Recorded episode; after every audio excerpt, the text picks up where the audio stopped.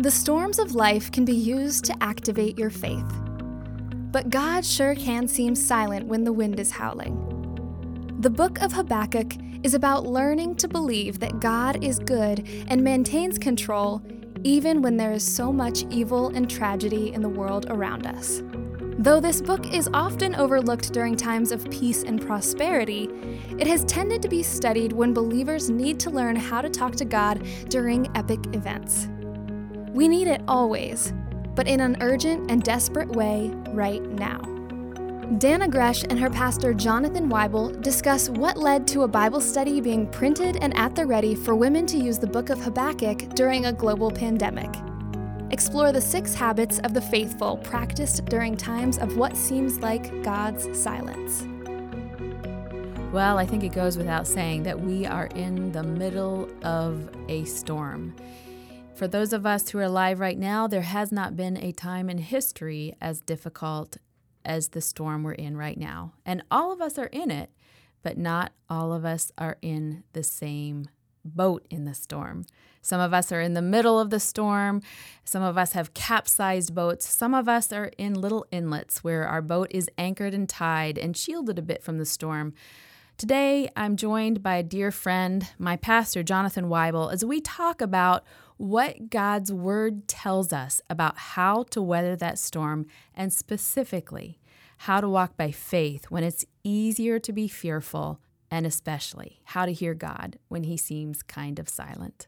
My pastor is a church planter for the Christian and Missionary Alliance. He leads the team at Center Church. He is a worship leader with several albums under his belt, and he is a great shepherd to our congregation. Welcome, Jonathan. Thanks so much, Dannah. You're a great sheep to be shepherded by me. I try. I try to follow the shepherd. hey, um, Jonathan, you know, we've been hearing stories at church from some of our dear friends. We're not all in the same boat in this storm.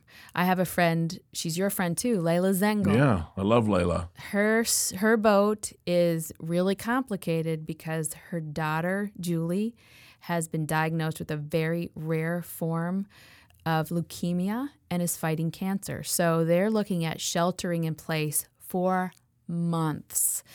They've already had to do that before. They sheltered in place for 10 months. And as I emerged after 10 weeks, she said, Oh, you're an amateur. 10 weeks is nothing. She's probably yeah. looking at at least a year of sheltering in place. Right, right. What stories are you hearing? Well, we have a, a farmer. Um, he's a dairy farmer in the place where we have one of our campuses, and it's probably a medium size dairy farm, but they're not able to sell a lot of their milk right now because of complications from COVID and everything. And so they're literally pouring out thousands of gallons of milk, which is really sad. It's very sad because not only does that affect the income of his family and the families that work for him, but there are lots of people right now who can't afford food, they can't afford milk, and they could be drinking that milk, but government regulations don't allow for them to pass it on because it can't be processed correctly and safely. I know they say don't cry over spilt milk, but if you're going to cry, yeah. cry over yes. thousands of gallons yes, of spilt exactly milk because that's right. that's a shame. Uh, we have a dear friend, Mark Horn. Um, his father died of COVID 19. He was in a nursing home in the Philadelphia area. The boat he's in is full of grief. And on top of that grief, he's obviously not able to attend a funeral for his father. Wow. It was along the um, same lines, Dannah. My wife's mother, um, who's 80, 83, I think, she's in a memory care unit in Fort Wayne. And Susie had been traveling back and forth and staying for like five days there um, every time since COVID has happened, the quarantine. She's not been able to see her mom, and since that time, her mom has forgotten who she is. So it's been very difficult on my wife and and um, her her uh, other brothers. It's like grief upon grief. Exactly. And then there are those of us who We've had to shelter in place. I've had to shelter in place, but my work has continued. Mostly my income has continued. Our ministry has faced some really big financial challenges, but God's been gracious and believers who love this ministry of True Girl and Born to Be Brave have been generous. And so I just said, hey, listen, there are these Brooklyn moms in New York City where our tour bus was supposed to go in the beginning of May, and they're out of work, many of them single moms. And lots of us are just sheltering in place and inconvenienced. And it's not fun, it's not good, it's not comfortable, we're fearful, but it's nothing like the boat these single moms are in. And I am so blessed. I put out a call and I said to the True Girl followers, as well as you were gracious to ask Center Church to step up. Those of us whose boats aren't so topsy turvy, could we pull some money together to help five or six of these single moms and their children through the next few months? And wow, what started out as $700 turned into $27,000 as people generously stepped up. Center Church provided almost half of that. And those of us who are still in the storm, but our boats aren't turning over, we're able to help some of those who are in the eye of the storm. Well, I actually think that speaks a lot to you, Dannah, because as your church, we have seen your ministry. We've seen the power of what you're doing and we trust you and we mm-hmm. know that when we give it's going in good hands and you're going to distribute into people that need it. So thanks That's so sweet. thank that. you so much. I've learned from a good pastor. Hey one of the things i'm hearing as people are telling their stories is they're asking hard questions. Right. They're throwing out their doubts. Where is god? What is he doing? Why would a good god allow this to happen? What should we be doing to cooperate with his work? Is he at work and as people throw out their doubts and their questions, I'm not afraid of them. I think our church has been really good about not being allergic to questions and doubts. It's often in those things that we find our faith. But one thing that's encouraged Bob and I is that we've been looking back through stories on the internet and books about how Christians have responded during other times of epic evil. Yeah, there's, uh, I mean, not just uh, like in our recent history or three or four hundred years back, but obviously in Scripture there were plagues and and all kinds of disease that um, you know the Christians had had to rise up, rise to the top. And I think about Martin Luther during the during the bubonic plague. Um, one of his articles, I guess you would call it an article that he wrote, whether one should flee from a deadly plague he said this. I love this quote. I, I used it, I think, in my first sermon during the quarantine, but he said, I shall ask God mercifully to protect us. Then I shall fumigate, help purify the air, administer medicine, and take it.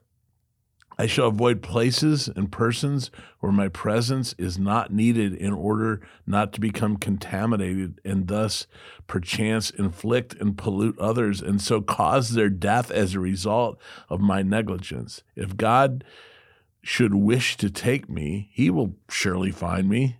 And I have done what he has expected of me, and so I am not responsible for either my own death or the death of others. If my neighbor needs me, however, I shall not avoid place or person, but will go freely as stated above. See, this is such a God fearing faith because it is neither brash nor foolhardy and does not tempt God. It's beautiful. What what he says there is so complex because he's not landing in one easy black and white answer. He's saying, "Hey, the questions we have right now, the answers will be complicated." And it was complicated for uh, he lost his daughter during mm-hmm. the plague. It was complicated for him. It wasn't easy, and we're I think we're struggling with a lot of those similar questions right now, mm-hmm. and uh, so it's it's it's complicated. And we don't have to be black and white about things. The answer can be different for some people. If some people are continuing to shelter in place and quarantine and be extremely careful, they may have circumstances which require that, that have family members at more risk than maybe my family or your family. And human life has great worth. That's part of our pro life mentality that Absolutely. we can protect life right now. At the same time, the scriptures also teach us to be sacrificial. And if we're called to go into the fray, to go into the war zone, mm-hmm. which this really is this being called wartime yeah, efforts, absolutely. then so many encouraging stories of Christians, physicians, healthcare workers, medical doctors, researchers who've lost their lives in this battle, and they've done it so more people can live. That's beautiful. Yeah. We have to really go out of our way to thank our medical community for what they've been doing and put the, putting themselves in, in tough situations. And I don't know if I could do it. Yeah. You know, one of the books that I've been turning to is a book I discovered about six months ago. It's by Pastor Martin Lloyd Jones. He was a pastor in London when the world was on the brink of devastation from World War II. He wrote it in 1953. He was a medical doctor and a minister, and he recognized the imprint war had left on his congregation. The city was rebuilding hearts and homes after suffering widespread damage as a result of the aerial bombings. 30,000 people in London alone had died in those bombings. 50,000 were wounded, now had bodies that were altered and different or were in some state of healing. And they just didn't know how to talk to God in the middle of the rubble. They had the questions, they had the doubts. And this whole book that Martyn Lloyd-Jones wrote, that written in 1953, still a treasure in the Christian faith, it contained the secrets of living by faith in evil times. It was written by a man who modeled how to talk to God when life hits hard, and I'm not talking about Martyn Lloyd-Jones. It turns out that Habakkuk, that often overlooked prophetic book in the Old Testament, is just the tutor that we need to get our prayers back on track to talk to God effectively during these difficult times. Yeah, well, Dannah, the book of Habakkuk, as you know, is about learning to really believe that God is good and maintains control and sovereignty, even when there's so much evil and tragedy and hurt all around us. You know, he was, when Habakkuk wrote this, um, you know, the it was like the the prophecy was a tough prophecy. Babylon, who were cruel people, were going to come and destroy the land. And this book is often overlooked. I know I've probably only read it a couple times in my my life. It's but it's tended to be studied during times like this. You know, um, we kind of forget it when we're when we're living in peace and prosperity. But then when tough times come, that's kind of like Habakkuk hits home for us, and especially during these days right now that we're experiencing. Can I read just a, a, a verse or two from Habakkuk Sure. chapter one? Absolutely. This is, this is chapter 1, verses 2 and 3. O Lord, how long shall I cry for help, and you will not hear? Or cry to you, violence, and you will not save? Why do you make me see iniquity? Why do you idly look at wrong? Yeah, that sounds just like the, if you if you turn that into modern language, sounds like a lot of the things we've been saying. Lord, how long is this pandemic going to last? Lord, we've been crying out for help. Don't you hear us? Lord, look at the violence that's happening as a result of all the different opinions about this. Won't you save us? Yeah. Why are you idly looking at this? It can feel that way sometimes. Here's the twist in this story Habakkuk is a book that we need all the time, but we need it particularly right now because it does help us weather evil times. It helps us talk to God during them. And what I'm about to share, this is kind of a mystery, but you're a part of this story, Jonathan. So I wanted you to help tell it today. But I'm, I'm I- buckling up. uh, buckle up. I just wrote my first Bible study. I have to say, I probably never would have wanted to write a Bible study. It wasn't on my radar. My publisher kept saying, Write a Bible study, write a Bible study. I said, No, no, no, no, that's not what I write. And then I've been working with you as my coach to be licensed as a women's Bible study leader by our denomination, the Christian and Missionary Alliance. And I think, let's be honest, Jonathan, it's supposed to be what a three year process. Yeah, it's taken a couple Ele- couple more years. 11 years. 11 years. I'm still not It's- done. I would blame it on my coach. Oh, no, I'm not going to blame my coach, but I have been doing other good things for the Lord during that You, time. you've been, you've been kind of busy. um, but I will get finished. And one of the last things that I needed to do was outline a book of the Bible, thoroughly study one book of the Bible. And I remember, this is what I remember. I came to you, I said, Jonathan, I need to do this Bible study. I don't remember what my proposal was. I had picked a book of the Bible that I was super excited about, and I had all these good reasons. I had marketing research. I was like, this is the book it should be. And I made my defense in a paragraph or two, and I said, What do you think? I remember, I, re- I think I remember you proposing the book of James. Possibly, yeah. I, I, Maybe. I think it was, and I'm like, too easy for Dannah Gresh. Oh no. That, that's, Is I'm that like, why?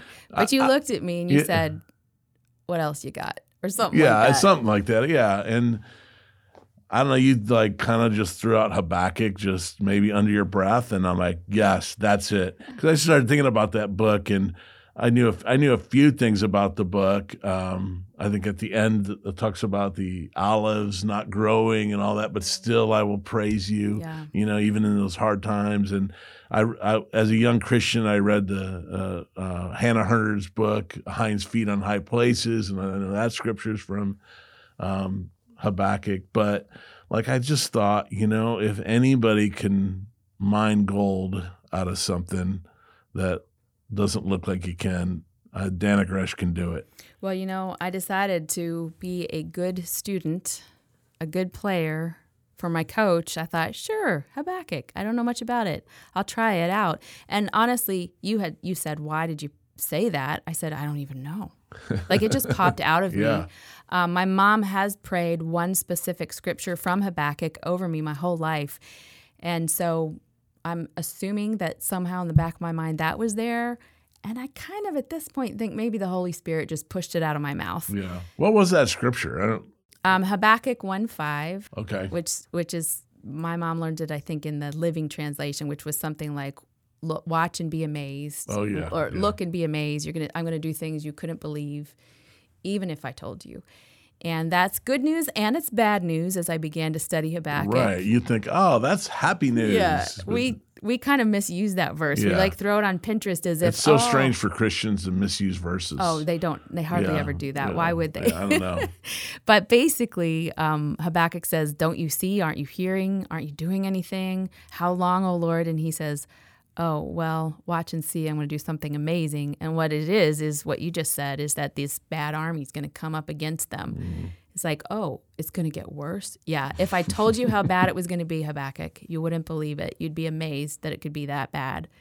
Yet, when you get to the end of the book, this man who could be living in fear because everything around him political opinions, sin, rampant sexual sin, children being murdered, war coming against them, and he knows it's going to impact the people he knows and loves. And so he's looking at the figs on the tree and the olives on the branches right. and knowing that famine will probably come as a result of all of this. And does he sit at the end of the book still saying, "Why, Lord, why?" No. Hmm. These are the verses you just referenced. Habakkuk 3:17. Though the fig tree should not blossom, nor fruit be on the vines, the produce of the olive fail, and the fields yield no food, the flock be cut off from the fold, and there be no herds in the stalls, yet I will rejoice in the Lord. I will take joy in the God of my salvation. It's a song. It's a worship song. It is. The first the first two chapters are a blues song. yeah, exactly. and what is this one? And the third is a worship song. it's contemporary Song. Christian, That's CCM. right. That's right. Yeah. And so he goes from fear to faith, which is something that many of us need to do right now. And Habakkuk, his book embodies these six practices or habits of living by faith that helps you rise above the fear and live in the faith. Now, here's what happened. Even as I was writing the Bible study, falling in love with Habakkuk, feel like we had become good friends, and I was so excited about it. I would tell people, I just wrote a book, a Bible study on Habakkuk. It's about how to talk to God during evil times. It helps you build faith in times of fear. People looked at me with this glazed over look, like, yeah, who's going to want to study that? because honestly, six months ago, we were in prosperity Right. the olive trees were full of fruit. The branches were full of prosperity and good stuff. And I looked at the Lord and I said, God, I love this book, but who's going to want to study it? Like, are we going to sell like 50 of these? and then COVID 19 hit. And let's face it, your mom's going to buy 25 of those. My mom's going to buy, right? Yeah. Exactly. Um, but then the coronavirus hit. And as I finished the last day of writing, listen to what I wrote on the last day of writing this Bible study, which was January 2020. As I finished up the first draft of this book, China had quarantined 40 million residents as experts predict that, if not contained, the coronavirus could kill 65 million people. On the last day of editing, what had become COVID 19 had infected a confirmed 1.4 million, and the death toll had just passed 81,000 globally. That last sentence I added at the edits also, there were Australian mm. wildfires impacting the globe. There was a rocket hitting the U.S. Embassy compound in Iraq, which is the site of Babylon so many years ago. Crazy. But Habakkuk, this is what I wrote in January Habakkuk has girded me with the certainty that I'm going to be okay. Yeah. Because that verse that my mom prayed over me, watch and be amazed, it's actually interesting I think it's a double amazing. Yeah. In the in the Hebrew language it actually says be amazed, amazed. and I think it's amazing how bad it can get. And at the same time, so amazing how confident you can be that God is in control. Yeah. If you practice walking by faith. Yeah, and I I think that's such a good point. Talk about amazing. Like there was twice in the scriptures when Jesus was amazed. He was amazed at their lack of faith. In another place, he was amazed at their faith. So double amazing. Mm-hmm. Yeah. That's beautiful. And in a few weeks, I'm going to be joined by hundreds of women who I think are probably amazed at how bad it is. And I believe at the end of six weeks of a summer night's Bible study, we're going to be amazed at how good God can be in the middle of the bad. And I hope if you're listening, you'll join me for one of my online Bible studies. You might be in time for the summer study, but we're always doing a Bible study. Check out mytruegirl.com online Bible studies to see what's coming up. You know, right now, um, it's easy to be discouraged, and Habakkuk probably was discouraged, but the story wasn't over yet. He was in the middle of the story and didn't see the end. And as believers, we know the end of the story and and we probably each have specific stories that we don't know the end to right now but god intends it for good and there'll be a good result even when we're going through hard things even if in the future we're going to have to go through really really really hard things. You know he has overcome the world. Um, and so i'm i'm excited i'm excited about this new study i got to be honest i'm excited dannah Thanks, Jonathan. You're always such an encourager. I want to read a little piece from the new Bible study. It's called Habakkuk Remembering God's Faithfulness When He Seems Silent. People say that God is never late. I say He sure seems slow sometimes.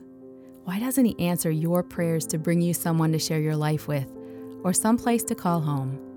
The medical breakthrough that could bring you a new lease on life, or the help you need when you've been biting off more than you can chew. When is he going to show up with the answer you need or the money you owe, or to fix what's wrong in the church, or avenge the one who wronged you and your family? Where is he when your daughter's fighting cancer or you're fumbling your career? When you're at the end of your rope or the beginning of a terrifying storm? Sometimes God seems so unbelievably silent. This seems especially true in the storms of our life. Are you in a storm of some kind? I'm here to help you not to forget to remember. We tend to do that in times of downpour. The disciples did. One day, Jesus got into a boat with them and he wanted to go to the other side of the lake. Then he fell asleep. That's when the windstorm came down on them. It must have been a whopper because the boat began to take on water. What started out as a merry version of Row, Row, Row Your Boat turned into the theme song for Titanic. And Jesus slept right through it. Feel familiar? The seasoned fishermen shook. You better believe they woke the weary teacher up. Jesus, we're dying. Don't you care? He did care. And he told the wind and the raging waves so. Then he turned his attention back to the guys in the boat he had something to say to them too. There, in the calm of yet another miracle, he asks them, Where is your faith? Not the most comforting thing to say to a few grown men who'd probably just lost their lunch about the time they lost their cool. But Jesus doesn't stroke their egos as we are prone to do. Instead, he cuts to the chase. essentially asking, Did you forget who I am? Did you forget who is with you? They had, in fact, forgotten. They had forgotten who was with them. In spite of all the amazing things they'd been witness to, the men cowered when a storm brewed. Can you identify? If so, Habakkuk is just the tutor we both need. Oh, at the beginning of this three chapter book, he doesn't seem to be. In fact, he's dreadfully afraid of the future and seems to be the poster child for doubt, fear, and questioning God. He has a big case of spiritual amnesia. But by the end of the book, his memory kicks in and he becomes a shining example of how the righteous live by faith. And so much of faith has to do with remembering. Oh, if only God offered us immediate results for our prayer requests and did not make us dust off our patience, dig up some steadfast staying power, and muster up our joy. But He often takes us through monsoon seasons that require those very things of us. And often, when we come out the other side, we see that God has used it to help us remember our faith. When Jesus stilled the wind and the raging waters that day on the lake for the fearful fishermen, he used it to invite them to remember what they'd lost for a moment. Luke records that the Savior asked them, Where is your faith? He didn't ask, Don't you have any faith? He knew they had it. And I imagine him asking them this in the same tone he might have asked them, Well, where are your raincoats? Don't you think that would have been helpful in this situation? This is just the prompting they needed to remember. They turned to one another and said, Who is this? Even the winds and the water obey him. The question is not answered, but one is implied God is with us. Whatever wind and water you're facing in your storm, I assure you this God is with you, even if you've forgotten to remember that. Learn to practice the six habits of the faithful by studying the book of Habakkuk in depth with Dannah Gresh. Her Bible study is available for individual and group participation, and Dannah is often leading a group of women through a Bible study online. Find out more about it at dannahgresh.com. This conversation was taped and produced in the studios at Pure Freedom Ministries.